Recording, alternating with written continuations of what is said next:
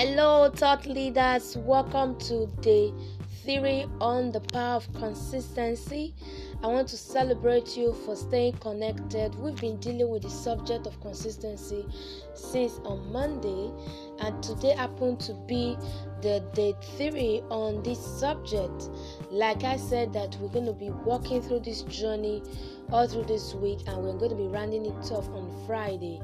By on Monday, we'll go straight to another interesting topic, and I hope you are going to learn so much.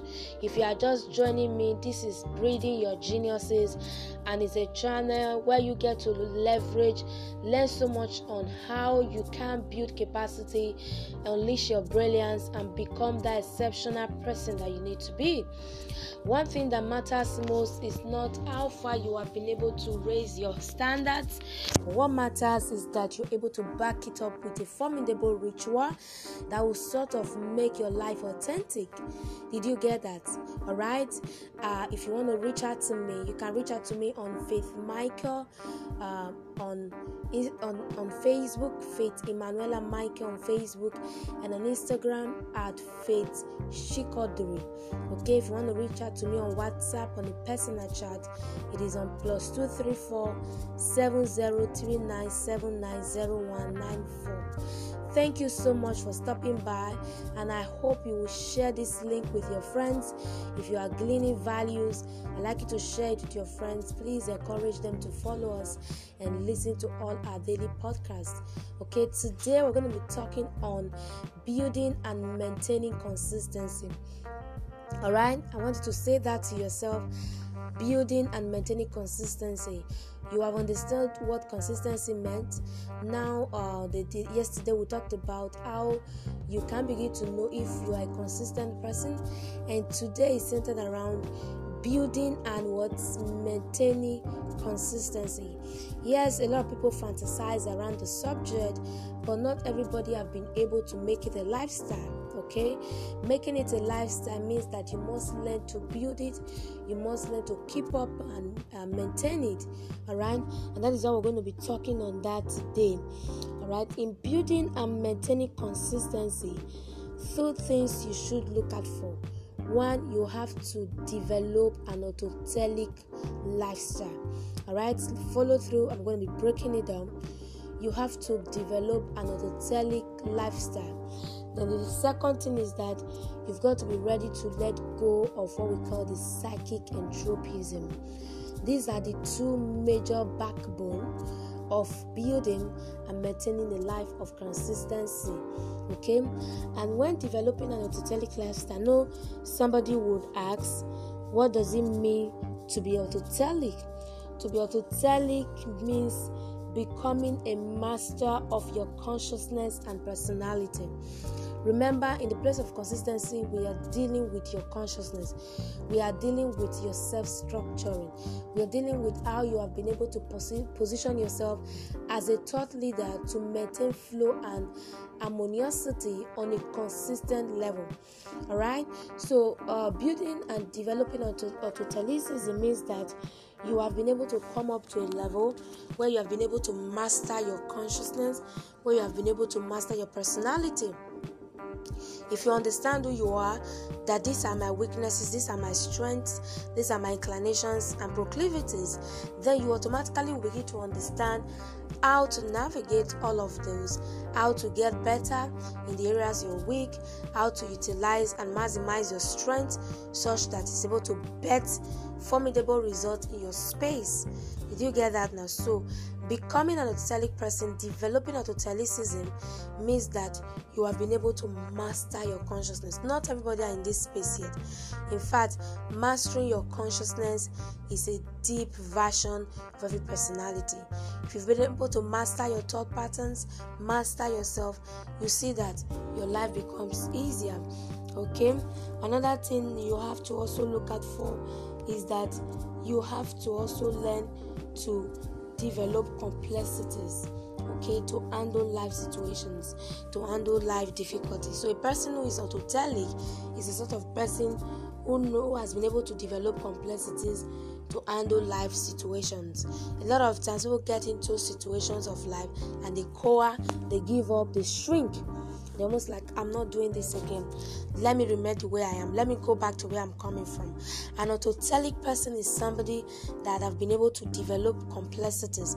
Is somebody who knows how to abase and how to abound. Somebody who knows how to navigate life situations and difficulties. That is an autotelic person. Okay? Um, I want you to understand that uh, an person is somebody that can never be trapped in a situation. No matter how it comes, they know how to navigate. They know how to also mitigate some aspect that might not be necessary for them to scale. Okay, they know how to navigate difficult situations. All right. One other thing you should also understand is that autotelicism is not something that you're born with it is not something you're born with to say, Yes, I'm born to be a complex human being. I'm born to be able to handle situation. No, it is something you develop. It's a life you develop, you build right now where you are where you need to be the skill set that's required for you to get there is necessary for you to build it. Okay that is the only gap that is keeping you from where you need to be and it requires skill set. That is why when you build some level of autotelicism you begin to understand how to navigate life situations. You are not easily carried away. You are not easily you know pulled down okay? It is necessary that you build yourself all right you become so purposeful you become so in sync with your with your personality okay? So i like you to look into that developing an autotelic what lifestyle. Then the other one i said you have to let go of what? Psychic entropism. Psychic entropism is more like the opposite of what? Autotelicism.